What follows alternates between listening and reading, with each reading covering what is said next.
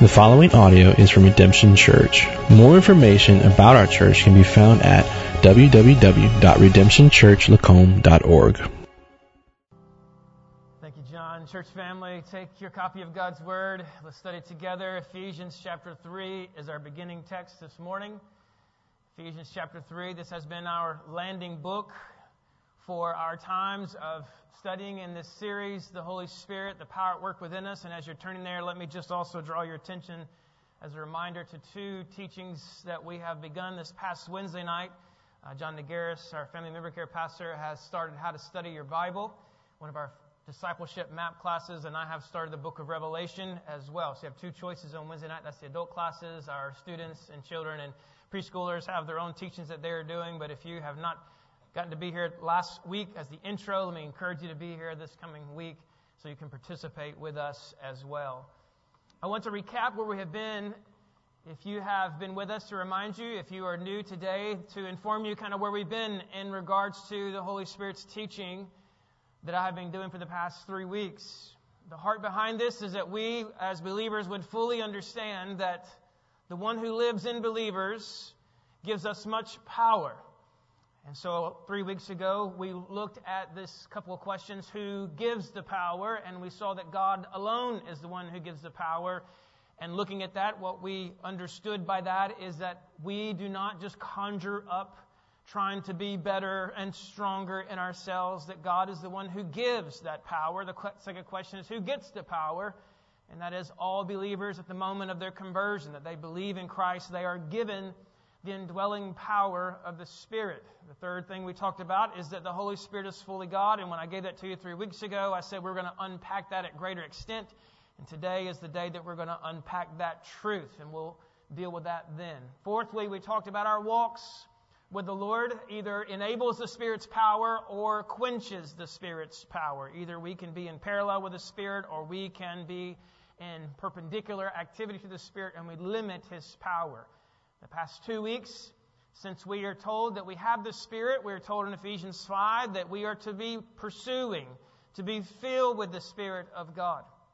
And so we looked at this very practically in the past two weeks. And well, then how do we how can we be filled with the Spirit of God? And I challenge you to understand that this is not an illustration where we have a picture and that we didn't get enough of God to begin with, and so He has to give us more of Him. He gives us fully God when we are saved. The illustration I tried to give you is more about filling out of our lives of the Spirit's power in all that we do.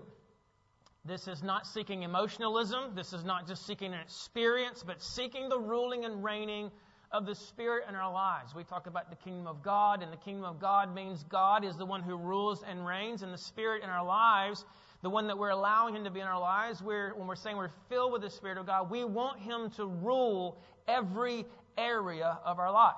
That's what we're meaning, to be filled with the Spirit of God. We could equate this with sanctification in, our walks with God, that we're growing in our walk with God, that God is revealing sin that we're getting rid of, that we're crushing, and we're allowing the Spirit to rule and reign. So, this is the five practical steps. One is we pray for the Holy Spirit to fill us. We saw that in Ephesians 3, where Paul was praying that for them. Say, God, God, fill me with your Spirit today. Someone say, well, why don't we pray for that if we have the Holy Spirit? And I just return that question back to you. Do you have the Spirit ruling and reigning over every area of your life at all times, 100%? It's praying, God, fill me in every aspect of my life that what I'm doing. Two, we need to walk in the Spirit. That's connected to that first one as well, that walking with the Spirit enables the Spirit's power to be released in us as well. Thirdly, we talked about growing in the knowledge of this word because it is a Spirit's anointed word. As we grow in it, it's in us.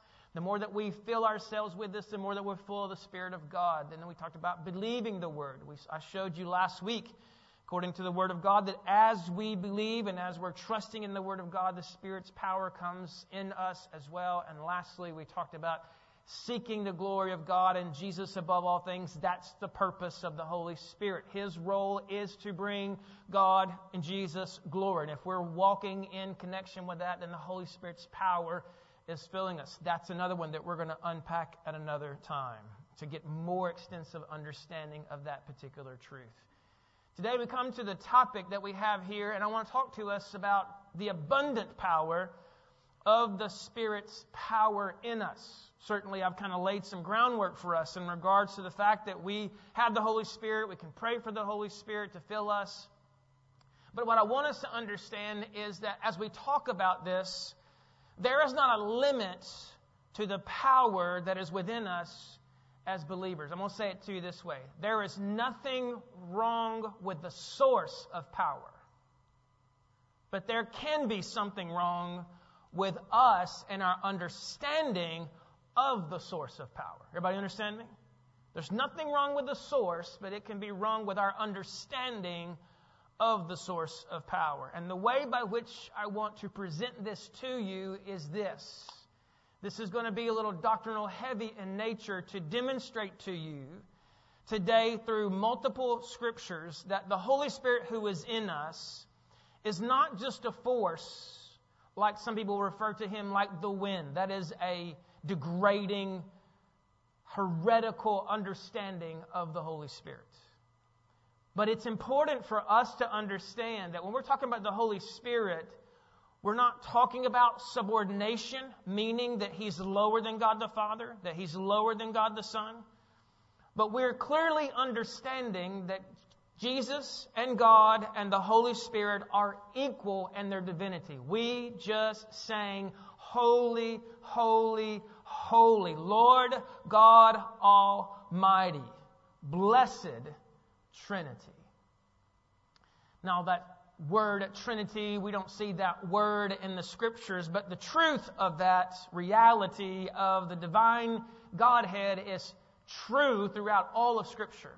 And today, what I want to show you from Scripture, multiple passages, is to show you that the Holy Spirit is indeed God Himself. Because if we do not understand this truth, then we have an ignorance to the power that we have. I go back to the truth that I said. The power issue is not the source, but it's our understanding of that power.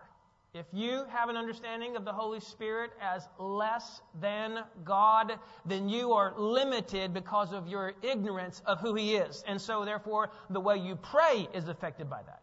The way you live is affected by that.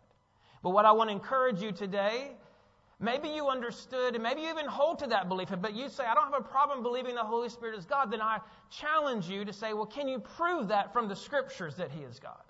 Do we live that way also? Do we live fully believing, acting upon the Holy Spirit as God? Because what we believe affects how we pray.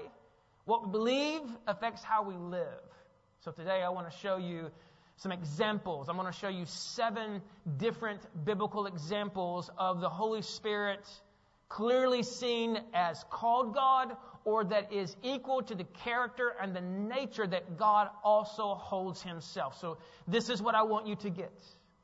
I'm going to show you that the Holy Spirit is undeniable God. And here's what I want you to get. Because if He is God, and starting with the first truth that I gave you three weeks ago, that who gets the Spirit's power? Every person who believes. And if every person gets the Holy Spirit when we believe, then that means, if the Holy Spirit is God, then that means we get God in us. We have this idea that we hold to of the greatness of God, and sometimes we hold to the greatness of Jesus, but in our activity, our belief, and our thinking, we place the Holy Spirit here. But He is God the Father, God the Son, God the Holy Spirit. So when you read in Scripture that it's God Almighty, it's Jesus Almighty, it's Holy Spirit Almighty. It's not God Almighty, Jesus second tier, Holy Spirit third tier. I want you to get this this morning. So when we're saying that the Holy Spirit is in us, I want you to realize that there is abundant power in Him. The purpose of the power is so you have strength to live for Christ and you have power to crush sin. Those two things are at odds with each other at all times. The Spirit and the flesh are at war all the time. Amen. And so today we're going to hopefully unpack this teaching. This teaching has been a teaching that has been under the attack of the enemy for years. I'll give you a little history lesson, then we're going to jump into this text. In the fourth century, there was a council called Nicaea in 325. And during this fourth century, the divinity of Jesus and the Holy Spirit were being doubted and questioned and blatantly denied. And so there was a debate at this Council of Nicaea was Jesus actually created? Was he actually divine? Or was the Holy Spirit not actually God? And there was this man, young man named Athanasius, who came and spoke boldly to this council and stood firm on the scriptures and said, Jesus is God, the Holy Spirit is God, and God is God. There was much debate, and then there was some who actually came to Athanasius and they said these words Athanasius, the whole world is against you in this. His response was, All right, then I'm against the whole world. That's a man. He stood, he fought, and therefore what became known as the Athanasian Creed was founded. You can look it up. Athanasian Creed, and it is lengthy.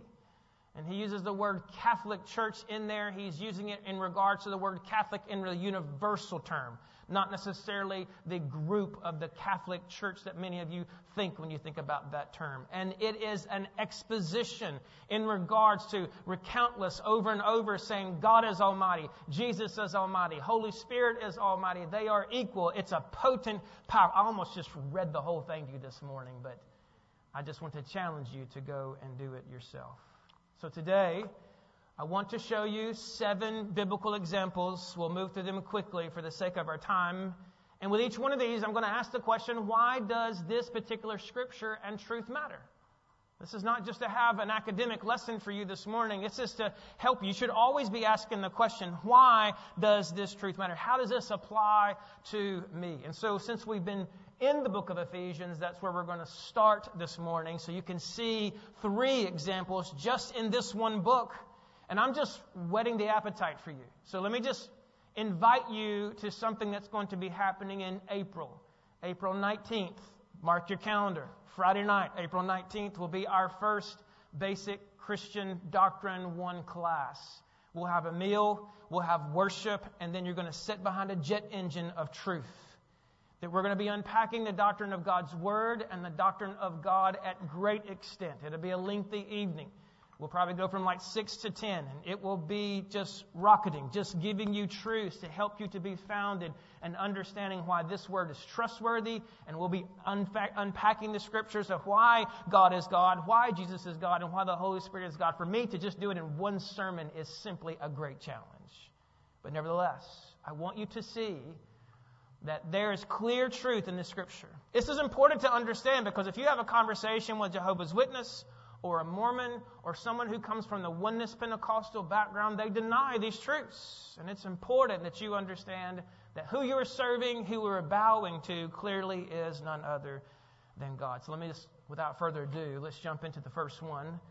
We're going to see the power verse first, and then I want to show you this first truth. The power that we've been talking about is in chapter 3, verse 20. Now, to him who is able to do far more abundantly than all we ask or think, according to the power at work within us. Now, what power we're referring to, if you go back up to verses 16, you will see clearly that Paul is saying that the power is through his who? Okay, we're going to participate this morning. In verse 16, it says the power is through who? His Spirit. And so the power at work within us is the Spirit of God. Now, the first truth that I want you to see clearly that the Holy Spirit is God is because Paul says the Holy Spirit is one with God and Jesus. I gave this one to you quickly a few weeks ago, but look with me now to Ephesians chapter 4 and look at verses 4 through 6. We're going to move quickly today, so I encourage you to have your Bible ready, your notebook ready. Remember, my heart as your pastor is not that you're just a receiver, but that you would be a what? A reproducer of the truth of God. Verses 4 says, There is one body and one spirit, just as you were called to the one hope that belongs to your call. One Lord, one faith, one baptism, one God and Father of all, who is over all and through all and in all. So you see there, if you need to underline it, one Spirit, one Lord, one God. The word Lord there is referring to Jesus. Why is this so important? If you're not here three weeks ago, why this is significant is because the word one that is used there is not the Greek word monos, which would mean one separate and individual, but the word ein or ace, which means it's one of distinctiveness, but yet one of unity. Paul is choosing to use a word to describe the Trinity of God that we see the distinction between God the Father, God the Son, and God the Holy Spirit, but yet there is harmonious unity. It would make no sense if they were all individual and could not relate because the very argument that Paul has given in Ephesians chapter 4, if you look back at verse 3, he says, Be eager to maintain what? Unity of the Spirit in the body of peace, meaning unity among us. Our model and example of getting along with people and loving people and being kind to people is the example of the Trinity Himself God the Father, God the Son, God the Holy Spirit. Work in harmonious unity. You and I just cannot fathom this great mystery. I think the reason why oftentimes this doctrine gets denied is because we can't comprehend it. But we can't comprehend the expansiveness of the universe either, can we? No telescope can see the farthest reach that the universe goes, and yet we try to put uh, God in our eight pound brain and think that we've got him. We understand in this passage of Scripture clear the Holy Spirit is seen. He's equal to God and Jesus. Now the question is, here's the question I'm going to give you with each one is why does this matter? This truth matters because if Paul is telling us that there's one Spirit, one Lord, and one God, and that means it's not one Father, one Jesus, one Holy Spirit, but it's one God, one Jesus, one Holy Spirit. They are equal, which means, back to Ephesians 3, when Paul says, You have the Holy Spirit's power in you, then that means the character and the power that you see of God in the Scriptures, the character and nature that you see of Jesus in the Scriptures, is the power of God that's available in the Spirit who is in us. It's not less. But I think sometimes we live and we act and we pray as if it's less. It's important that we understand the Holy Spirit is one. Let me move on. Number two, not just the Holy Spirit is one, the Holy Spirit can be grieved. Ephesians 4:30. You say, "How does this prove that the Holy Spirit is God?" Look at Ephesians 4:30. And do not grieve the Holy Spirit of God by whom you were sealed for the day of redemption. You say, "How does it prove that the Holy Spirit is God if the Holy Spirit can be grieved?" Well, listen closely. If the Holy Spirit was a force, you can't grieve a force. Can you grieve the wind? You can divert the wind, but you can't grieve the wind. Grieving means that there's an emotional aspect that's attached to that element. You say, well, do we see this characteristic of God? Yes. Let me give you a scripture. We won't turn there, but let me just encourage you to write this down because, again, what I'm saying to you is the characteristics that we see of God and Jesus, so we'll see that in the Holy Spirit. Genesis chapter 6, verse 5 through 6, I will summarize it for you. In Genesis chapter 6, the morality of the world had declined greatly. God looks upon the face of the earth, and the scripture says he was sorry that he made man because of the sinfulness of humanity. This is the, what the text says. The Lord saw that the wickedness of man was great in the earth, and that every intention of the thoughts of his heart was only evil continually. And the Lord was sorry that he had made man on earth, and it grieved him to his heart. What did God do as a result of that in Genesis chapter 6? He sent a flood, and there was a righteous man made, named Noah who built an ark, and it took him about a year to build it. And he was a herald of righteousness because God had been grieved in regards to the sinfulness of man. You have Ephesians 4.30. What we have here is if the Holy Spirit is in you, the reason why when you sin or a thought of sin comes and there's conviction is because you're grieving the Spirit of God. It's contrary to the nature of God. Why does this matter? Because the way we live as believers matters to the character and the holiness of God. You can't just say, well, I have the Holy Spirit in me, I can live the way I want to. If God is in us, then the character of God is going to rise up and is going to give checks to our actions before they happen or after they happen because it grieves him when we're living contrary to the nature of God. So when you feel those promptings, feel those convictions, don't think it's just because you ate a banana before you went to bed. It is because God is in you. And He is working, He's stirring, He wants us. This goes back to what I said that we'll have to unpack again later is the Holy Spirit's purpose is to bring glory to God. And our sin grieves the Spirit because the Spirit is saying to us that action, that reaction, that thought is not going to bring Him glory. So the Holy Spirit is seen as God, much just what we saw in Genesis 6. Number three, we are commanded to be full of the Spirit in the same way we are commanded to be filled with the fullness of God and the fullness of Jesus. Look in this passage of Scripture. I showed this to you a couple of weeks ago, but notice in Ephesians chapter 3 verses 19, Paul's prayer is that they would to know the love of Christ that surpasses knowledge, this is 319, that you may be filled with the fullness of who? Try it again. The fullness of who? God. Now, Ephesians chapter 4, go back to verse 11 and notice what Paul says. And he gave the apostles, the prophets, the evangelists, the pastors, and teachers to equip the saints for the work of ministry, for building up the body of Christ, until we all attain to the unity of the faith, of the knowledge of the Son of God, to mature manhood, to the measure of the stature of the fullness of who? Christ. Ephesians chapter 5, verse 18. Then Paul tells us, don't get drunk with wine, for that is debauchery, but be filled with the who? Now I ask you the question. Does it make sense if the Spirit is not God, that Paul would actually equate this in the same way. Be filled with the fullness of God. Be filled with the fullness of the of Christ and be filled with the fullness of the Spirit. So let me just ask this question. Would it make sense if it said, hey, I want you to be full of God, full of Jesus, and full of the wind? That makes sense, does it? In the same way, would we say, I baptize you in the name of the Father and of the Son and the Archangel Michael? Why would we not do that? Because the wind and Archangel Michael are not God. And so Paul is saying in this prayer that he is saying, to be filled with the Spirit of God is to be filled with the fullness of God. To be filled with the Spirit is to be filled with the fullness of Christ. Do you understand? So if you say, I want to be like God, yes. Or do you want to be like Jesus? Yes. Or do you want to be like the Spirit? Yes, okay, you, you, you're getting it. You understand that. So when we're looking at the scripture, so I want to make this not so difficult. We're saying, fill me with the Spirit of God. What we're saying is, God, fill me with your character, your attributes, the way you live, the way you act, the way you react. That's what we want.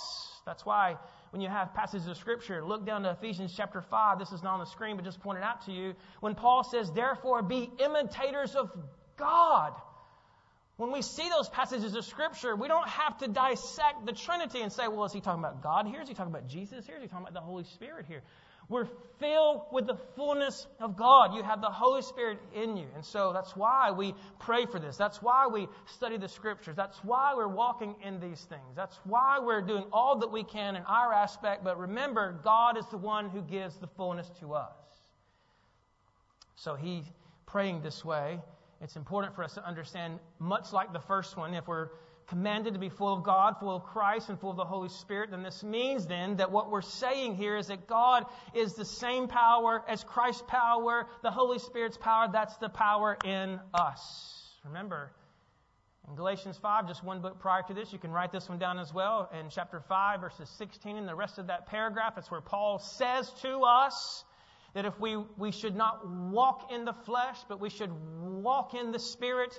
And if we're walking in the Spirit, we will not gratify the desires of the flesh. And if we're walking in the Spirit of God, you then will have the fruits of the Spirit of love and joy and peace and patience and kindness and goodness and gentleness and meekness and self control. So I ask you the question Are those fruits of the Spirit the fruit of the Spirit, the fruit of God? Is God loving? Is God joyful? Is God patient? Praise God. Is he merciful? Is he gentle? Is he kind? Is he long suffering? So is it the fruit of the Spirit is it the fruit of God? Yes. This is one of those beautiful yes, yes questions. And that's why, well, just turn there. Just, just turn to Galatians 5. Just two pages over in your Bible, probably. I just want you to see this. I want you to see very clearly in this, as you walk this, that you'll see closely what Paul is equating the walking with the Spirit with walking with Christ. It's not this, this wrestling match for him. He uses this almost interchangeably. Galatians 5 verse 16, but I say walk by the who? By the Spirit. And then look down to verse 24 and he says, and those who belong to Christ Jesus have crucified the flesh with its passions and desires. He just finished a paragraph saying, walk in the Spirit, don't walk in the flesh, and then he says, but then if we're walking with Christ. So we see Paul equates these two elements the same. So clearly, very much, we're commanded to be full of the Spirit. Number four, let's move on. We're looking clearly that we saw the Holy Spirit as one, and we see the Holy Spirit can be grieved, and we're seeing that we're commanded to be full of the Spirit, just like full of God, full of Jesus. Number four, man, this one is so good. The Holy Spirit is in the temple just like God's glory filled the tabernacle in Exodus 40 and how his glory filled the temple in 1 Kings 8. Listen closely. I know that one's long. The temple word that I'm using there in number four, some of you are thinking, what, what temple? Which building is he talking about? No, no. The Bible says that we become the temple of God. So listen closely. In the Old Testament, you need to understand the Old Testament storyline to get this beautiful picture. In Exodus 40, God had given great detail to Moses for the tabernacle that had to be built. So, tabernacle, think more of like a permanent kind of tent structure.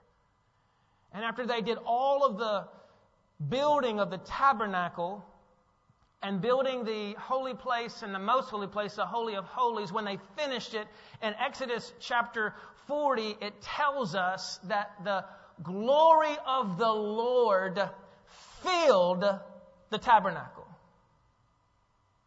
In 1 Kings chapter 8, Solomon builds the temple. It becomes the permanent structure for the presence of God. And after Solomon had done all that God had given him as instructions, remember his father David longed to build the temple. But God told him he was not going to be able to do so because he was a man of war. Solomon builds the temple, and 1 Kings chapter 8 tells us that after everything was done, the sacrifices were made, it says that the glory of the Lord filled the temple. Here's the similarities. The glory filled the tabernacle, the glory of God filled the temple, and then in the New Testament, God equates the Spirit of God with the glory of God living in us. 1 Corinthians, turn there with me, chapter 3. We're going to be just moving backward to the left. I have designed this such that all you got to do is go left. Keep you from flipping back and forth. But there's this beautiful thing in most of your Bibles called a table of contents if you need it. 1 Corinthians 3. What I want you to see clearly is that God shows that the Spirit of God is considered the same glory that God dwelt the tabernacle and the temple. The reason why I'm saying this to you, proving this to you, is that the Holy Spirit, again, who is in you, is none other than God. Let's read this text, 1 Corinthians 3. Let's read verses 16. Do you not know that you are God's temple? Who is the you referring to? It's those who are believers, those who have placed faith in Christ. Do you not know that you are God's temple and that God's Spirit dwells in you? You say, well, he didn't say anything about the glory that's there. Listen to me. Paul is making the connection here with the Old Testament beautiful truth that God's presence, His glory, filled the temple. So when you get to the New Testament and the promise of Christ and His resurrection, what he's not saying is God's just going to put His force in you. He's putting Himself in you.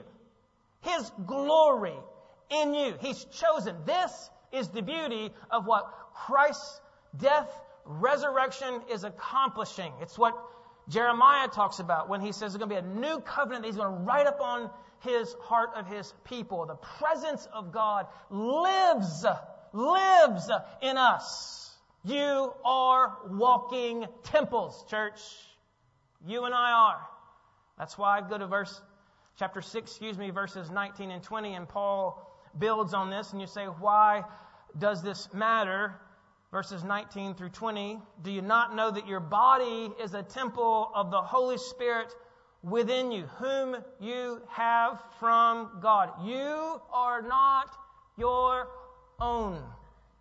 You were bought with a price. So, what's the next word?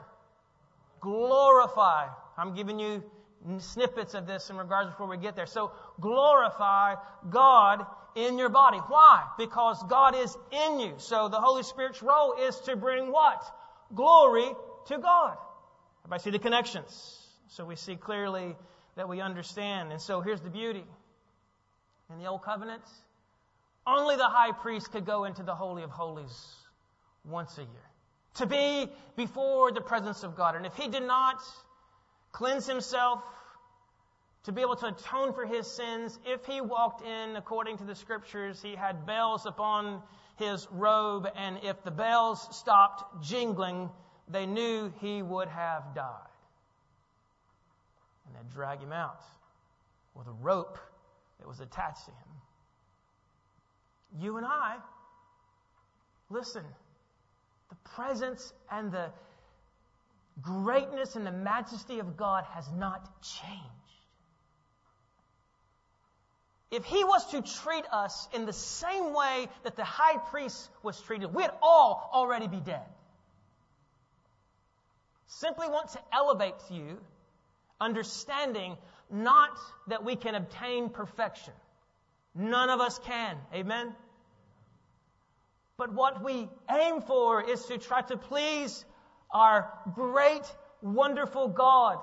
But the beauty is, He's given Himself in us to help us. That's why Jesus said in John 14 and John 16, when I leave, I'm going to give you another helper to be with you. So all these things that I'm talking about is not to be done in your own power, but to be done by the power of God that's in us through the Holy Spirit. Number five, we need to move on. Certainly, the Holy Spirit is one, and certainly we understand that the Holy Spirit is the one who is can be grieved. And number three, certainly the Holy Spirit, we are commanded to be full of Him, like the fullness of God, the fullness of Jesus. And number four, as we just said, that we are to be filled with the presence of God. The Holy Spirit is the same as the glory of God in the Old Testament. Number five, the Holy Spirit knows the thoughts of God. This one just simply should blow your mind. 1 Corinthians chapter 2, verse 11. Notice what Paul says here. Who knows a person's thoughts except the spirit of that person which is in him? So also, no one comprehends the thoughts of God except the who? The Spirit of God. And you say, well, that's not too difficult to do. Are you kidding me? Do you remember what God Himself has said in the Old Testament in regards to when He spoke to Job, when He spoke through Isaiah? These won't be on the screen, but let me just give them to you for your reading just for the sake of our time. Isaiah chapter 40, verses 13 through I think it's 15 and maybe even 16. As God was speaking through Isaiah, and He says, Who consulted to give God His knowledge? Job chapter 36, verses 22 through verses 23 says, Who has prescribed, to God his way? Because remember the context, Job says, If I can just have an audience with God, I'm going to give him my peace of my mind. Oh, he got an audience with God. And then God gave him the peace of his mind. And that was his question. Just like this lengthy chapters that he begins to lay out for Job. Job, where were you when I laid the foundations of the earth? Job, where were you when I put the moon and the sun and the stars? Job, where were you when I dug the foundations of the deep? And it's in this long, lengthy passage as he asked Job, Job, who, who, who prescribed my ways? Now you say, why is that so important? Because Paul says the Holy Spirit knows those thoughts of God. Which means that the only way that someone could understand the thoughts of God would have to mean that the Holy Spirit has to be who? God. This is great for us. Because the Holy Spirit who lives in us is not just some tutor that's underneath the great superior intellect. We have God Himself. This is why, if you look at this passage of Scripture, you keep reading it in verse 12 and 13. We have not received the Spirit of the world, but the Spirit who is from God, that we might understand things freely given us by God. The only way that you and I can understand the things of God is because God has placed Himself in us through the power of the Holy Spirit. But I say that to you, though, to say, we will not be able to understand everything about God. The book of Deuteronomy says there are certain things that are hidden from man if you and I were to actually understand every element of God, I think it would be mind blowing to us. those questions like, I wonder why God didn't do A, B, C. I wonder why this is not happening, A, B, and C. It's because sometimes there's things that's too beyond our understanding or that we could actually handle it. He is great. The Holy Spirit. You say, why does this matter?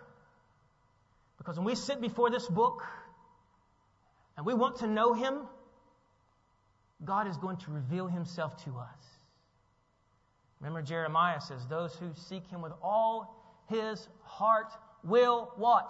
Find Him, know Him, experience Him.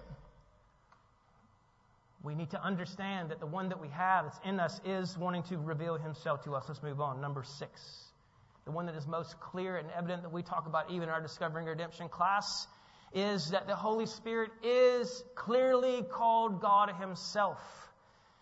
Go back to the book of Acts. Continue to turn to your left from 1 Corinthians to Acts chapter 5. The context here is Ananias and Sapphira had sold some property. They said they were going to keep some of the things and then give some of the things and then they lied in regards to what they said they were going to do. And in this passage of Scripture, we see clearly here, under the inspiration of the Spirit, as Luke wrote this book, that he equates interchangeably God for the Holy Spirit. I'll draw your attention to verse 3. That's going to be the word Holy Spirit. And I'll draw your attention to verse 4, where you'll see that he is called God. And now let's read all of it together.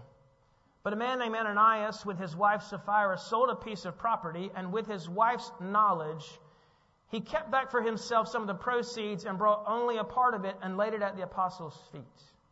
But Peter said, Ananias, why has Satan filled your heart to lie to the Holy Spirit and to keep back for yourself part of the proceeds of the land? While it remained unsold, did it not remain your own? And after it was sold, was it not at your disposal? Was it that you have contrived this deed in your hearts? You have not lied to men, but to who? To God. Now, I bring it back to your attention again. You can't grieve a force and you can't lie to a force. The Holy Spirit Himself, Paul, here in the inspiration of the Holy Spirit, is recording what was said here clearly by Peter's own words. And who did he learn this from? Peter would have learned this from Jesus as his rabbi and teacher as well. Why does this matter? Why does it matter that we see here clearly this is just building one brick after another? Clearly, we see that God Himself is holding up high this element that He is a God that's not to be mocked.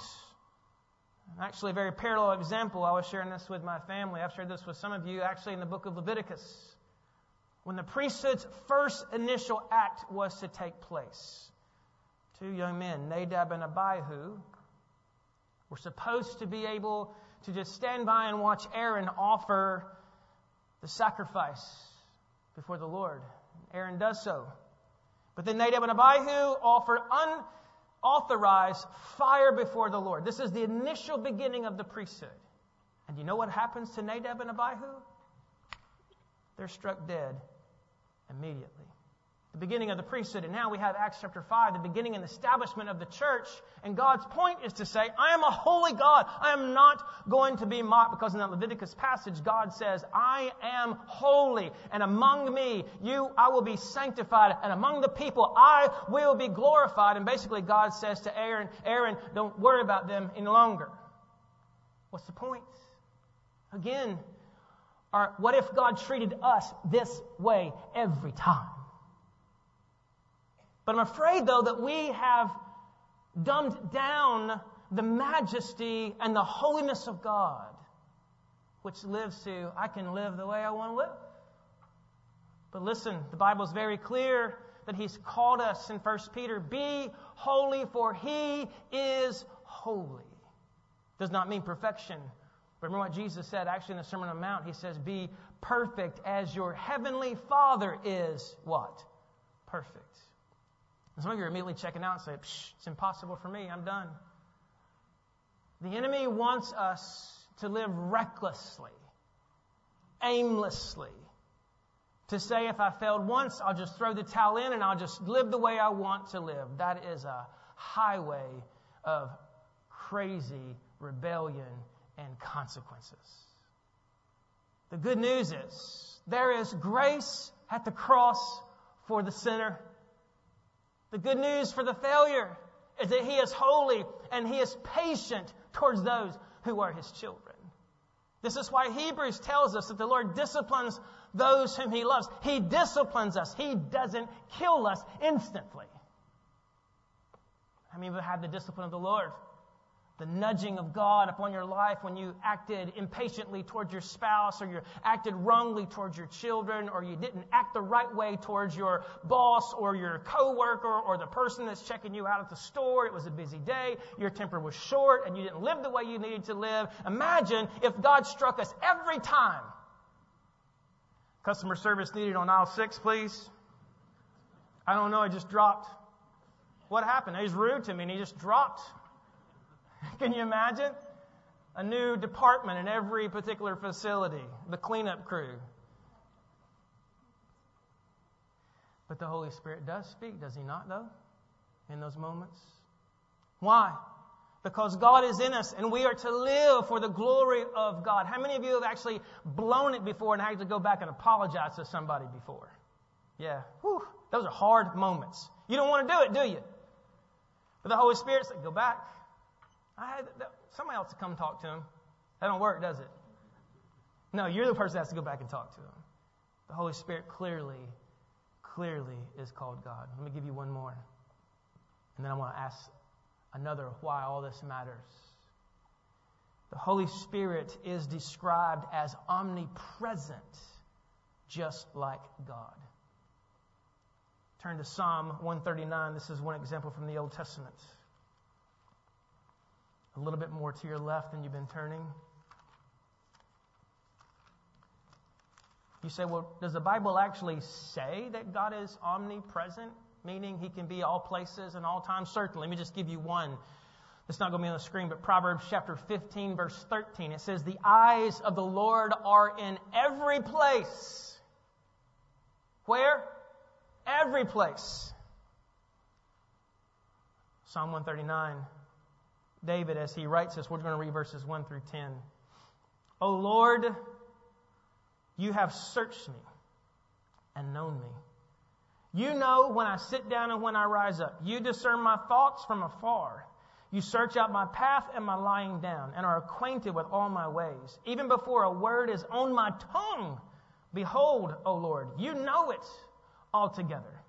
That's just amazing. You hem me in behind and before and lay your hand upon me. Such knowledge is too wonderful to me. It is high, I cannot attain it.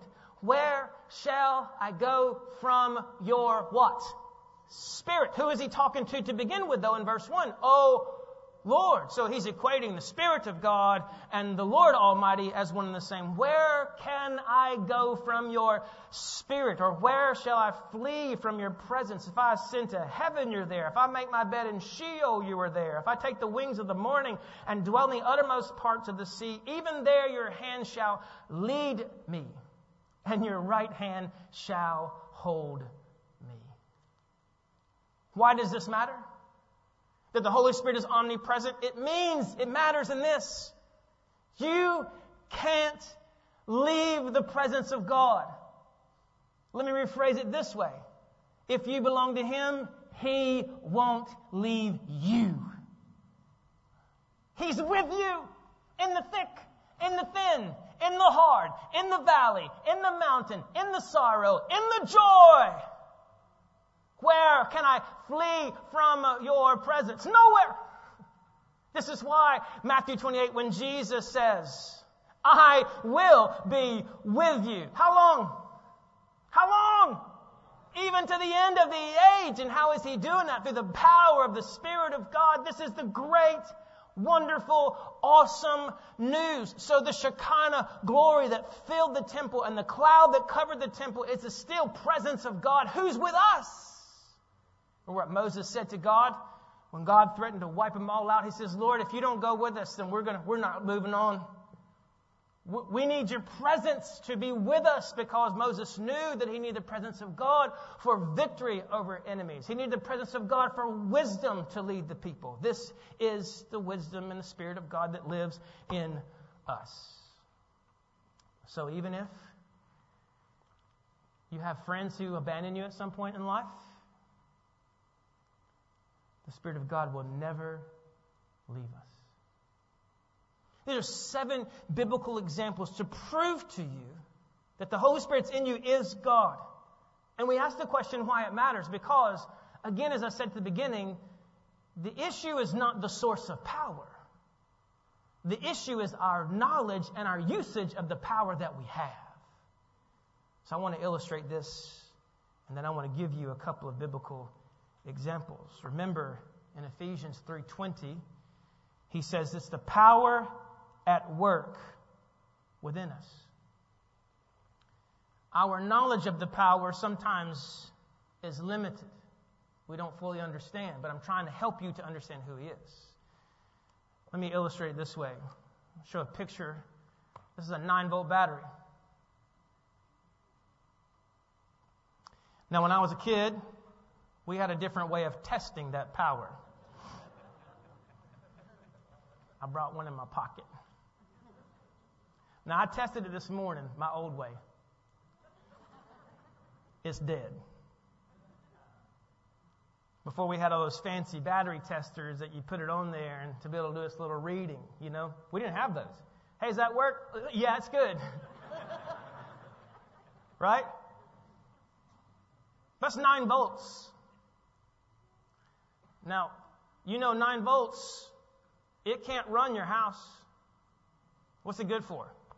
maybe like this mic pack that I have on, maybe your flashlight, but that's about all. Now, if I thought, oh man, I'm just going to buy a bunch of those and I'm going to light up my house, well, you're probably buying a whole lot of those suckers and connect them together. But at some point, guess what's going to happen to that power source? It's going to die. My point is this.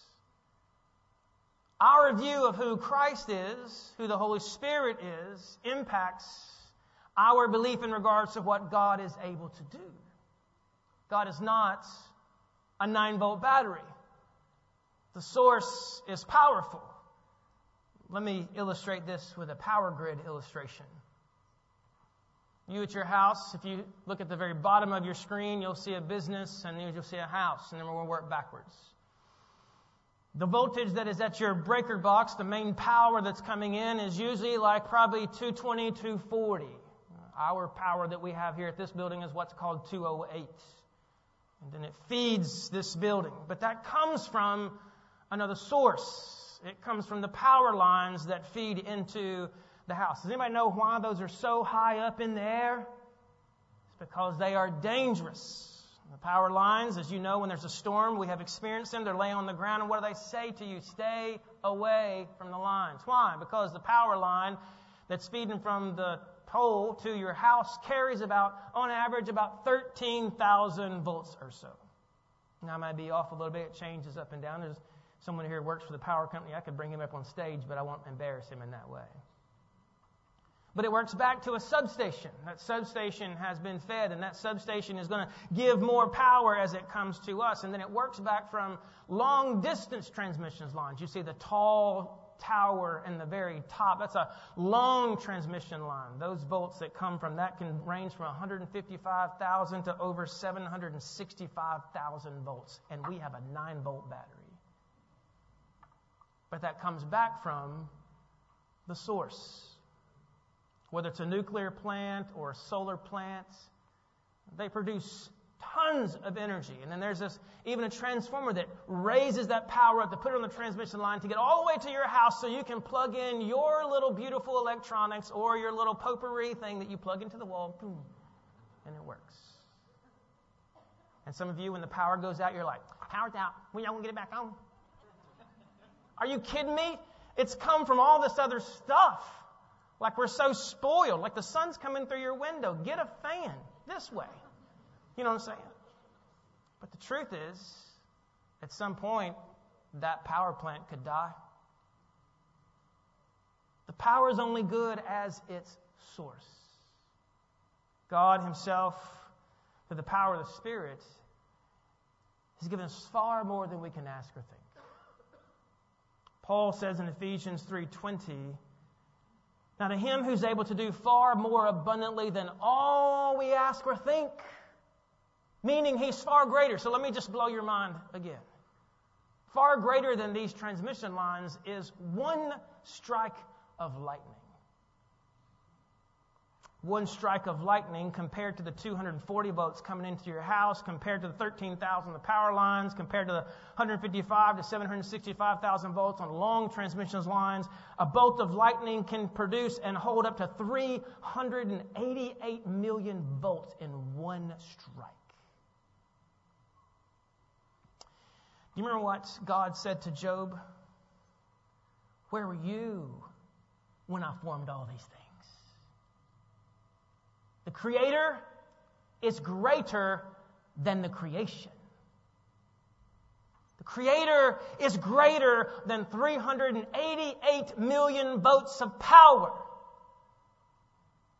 When Paul says He's able, he means He's able. So we must live not like we have a nuclear power plant, not like we have a lightning bolt, but we have God. That's who we have. This is why I said to you from the beginning that what we believe about God affects how we live for God and how we pray for God. When we pray believing this, it doesn't mean that it's like we rub a genie and God is obligated to answer just because we ask it. We trust that even in the asking, that our God who has the power may choose to answer or choose not to grant what we're asking because He knows best. He has the power. So I want to show you. These will not be on the screen, but I just want to talk through just three biblical examples of the power of God in the scriptures.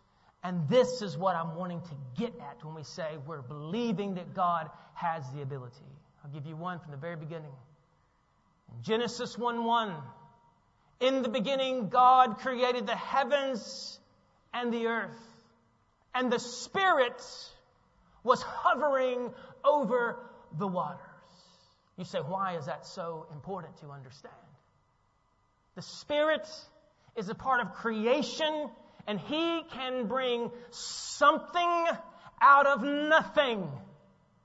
So when Paul says He's able, so when you're looking at your situation, you're looking at your marriage, you're looking at your children, you're looking at your jobs, whatever it is that's in front of you, when Paul says He's able. It's all of Scripture that Paul is having as the background and the tapestry. He's understanding in Genesis when God created something out of nothing.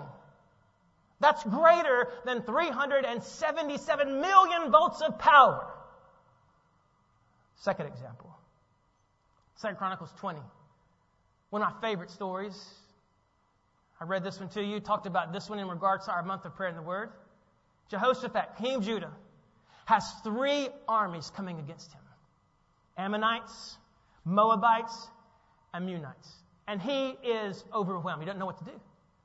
So he stands before God, he proclaims a fast, and he says, God, we, we don't know what to do. And then God sends a message and says these words Stand firm, hold your position, and see the salvation of God. He's got three armies coming from all different directions. It's far greater than what his army is. It's overwhelming. It seems impossible. And what happens as they begin to go marching out to battle, the Bible says they begin to sing and praise the Lord as they march to war. They've not seen it yet, They know the battle's great, but they're trusting that God said, stand still and see the salvation of God. And they show up, they get to the hill, and all three armies have been laid low. They didn't have to raise one spear. God had caused confusion among the three opposing armies that they all attacked each other. And so they didn't know that. Listen, they didn't start praising after the fact. They started praising before the fact. Because they believed that God had the power to do what He said. That's greater than 377 volts of an electric bolt. One more. In Mark chapter 5, Jesus shows up on the shore, and there's a man that is known as Legion. He couldn't live among society. He was wrecked with demons. To the point where they controlled him so much that he hid in caves. He was away from society. When people would try to help him, he would break against all bonds and he lived alone. Jesus shows up and the demons, listen to me, the demons always know when Jesus shows up. He runs out of the cave. Jesus doesn't go to the cave, the demon runs out of the cave and says, What are you going to do with us? And Jesus commanded him to flee. And the legion begged to be cast into the pigs. And so Jesus granted that and cast him out. And then after that moment, it says, when the people showed up, that the man sat dressed and was in his right mind. Now, I challenge you with this. You say, well, if that, a legion means a thousand, well, he got thrown in. It says it went into 2,000 pigs. What's the point? This man lived bound. We're not told how long, but the society knew that he was hopeless, didn't have the help. But Jesus shows up and he sets him free. That's when Paul says, our God is able to do far more than we can ask or think. You may say, Pastor, I've been praying for years for this. Then keep on praying. Believe that God is able. Trust that He can set you free. You say, well, Pastor, those examples don't talk about the Spirit of God. That's exactly my point. Paul says there's one Spirit, one Lord, one God. Genesis 1 tells us that the Spirit is there. But Jehoshaphat doesn't tell us that the word Spirit is there, but if God is there, the Spirit of God is there. Mark chapter 9, we have the power of Jesus on display. I'm simply wanting you to understand when you see the great stories of the goodness and the power of God, then begin to believe this same power can work in you. The problem's not the source. We need to go back to what Jesus says in Mark 9. Remember the man who brought his child to Jesus? If you can do anything for him. And what did Jesus say? If I can, all things are possible for those who what? Believe. Believe. God is able, church. And we have abundant power that I can't even put into words. I can't.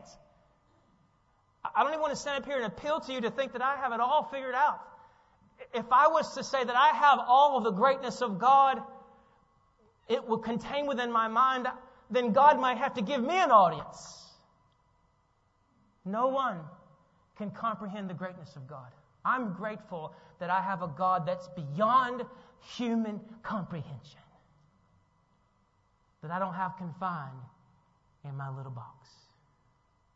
But you and I have a God we can trust.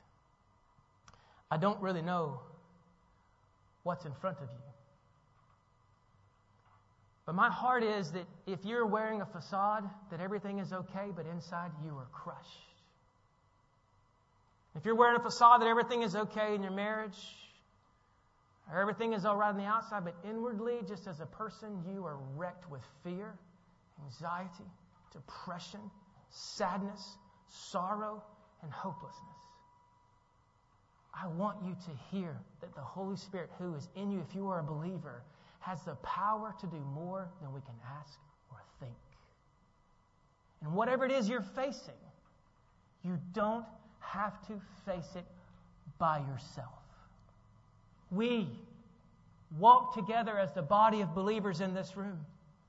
If you think you don't have it together and everybody else has it together, stop believing that lie. We are a room of people who've been redeemed by the grace of Christ, who walk in the power of Christ, and only can be able to do what He's called us to do by the power of the Spirit of God. But some of you in this room needed to be reminded today you've been praying to God like He's a 9 volt battery. I'm here to tell you, He's far more. Far more. And some of you have not yet yielded your life to Jesus. And the enemy has portrayed the world as this beautiful power that you can give yourself to, and it's going to give you what you need. It pales in comparison to the whole power grid illustration I gave you. Because it will break down and fail every time. The world cannot promise, as Psalm 139, where can I flee from your presence? God's power on display more abundant than we can ask or think. Let's believe it. Let's pray like it. And so, in a moment, when we stand and as we'll sing a response, it may be your response might simply just need to be thank you. thank you, God, that you have given me unimaginable, abundant power. So, even though I don't know what's in front of me tomorrow, I'm thankful that you're going to be with me. So this should at least result in praise. We should at least be thankful that God is not leaving us abandoned and alone. Some of us might be in this room to be able to say, Oh God, I, I have prayed like you're a 9 volt battery. Forgive me. I'm trusting that you are above all that I can ask or think. And forgive me for being impatient. But Lord, I'm laying this to you again. It's me again. I'm giving it to you. Listen. Listen, if Psalm 139 can say He knows our thoughts before we even say them, He knows your prayer, He knows your doubts, He knows your questions before you even verbalize them, so give them to Him anyways. Lay it before the King because He's waiting for us to ask. Ask and it will be given to you. Seek and you will find, and knock. Let's do some asking. Let's do some seeking. Let's do some knocking. Let's pray. Lord, thank you that you're not nine volts. Thank you that you are far more than we can ask or think. So, Lord, our first response today as your children is simply to say thank you. Thank you that you have not given us secondary power but you have given us primary power. You have given us yourself. There are those in this room, Lord, and those who are listening online today who may have been discouraged over time and have gotten distracted and lost their way of praying and living as though you are God in us. Thank you, Lord, that the call to do this comes through the power that you have given in us. So, Lord, I don't know what's in front of people. But, Lord, I know, according to Psalm 139, you know their innermost being. And so, Lord, whatever your people here are struggling with, or doubting, or questioning, oh Lord, may we lay it at the one who is above all things, who has all power to do what we cannot even begin to imagine. And Lord, I pray for that individual or two or three in this room and those who are watching online who have not yet bowed their knee to acknowledge that you, Jesus, are the King. They've been bowing to the world and their own ways, and today, through your work of your Spirit in their own soul, you have awakened their need to be able to repent and believe. And so, God, according to your word, Ephesians 1:13 says those who heard the gospel, believed the gospel, would be sealed with the Holy Spirit. And so, God, I pray today that there will be those in this room who would believe, trust in you. And thank you, God, based upon your promise that you would give them the power of the Holy Spirit. So, Lord, now have your way in us in this moment as we sing. We praise you for being God in us. In Christ's name we pray. Amen. As we stand, there'll be people here to respond, to receive you. If you're online and you need to respond, there's a code there you can text as well, and we'll get back with you. But we're here for you today. If you need to pray, if you need to make an altar out of the stage, altar out of your chair, let's respond to the truth that God has given us today.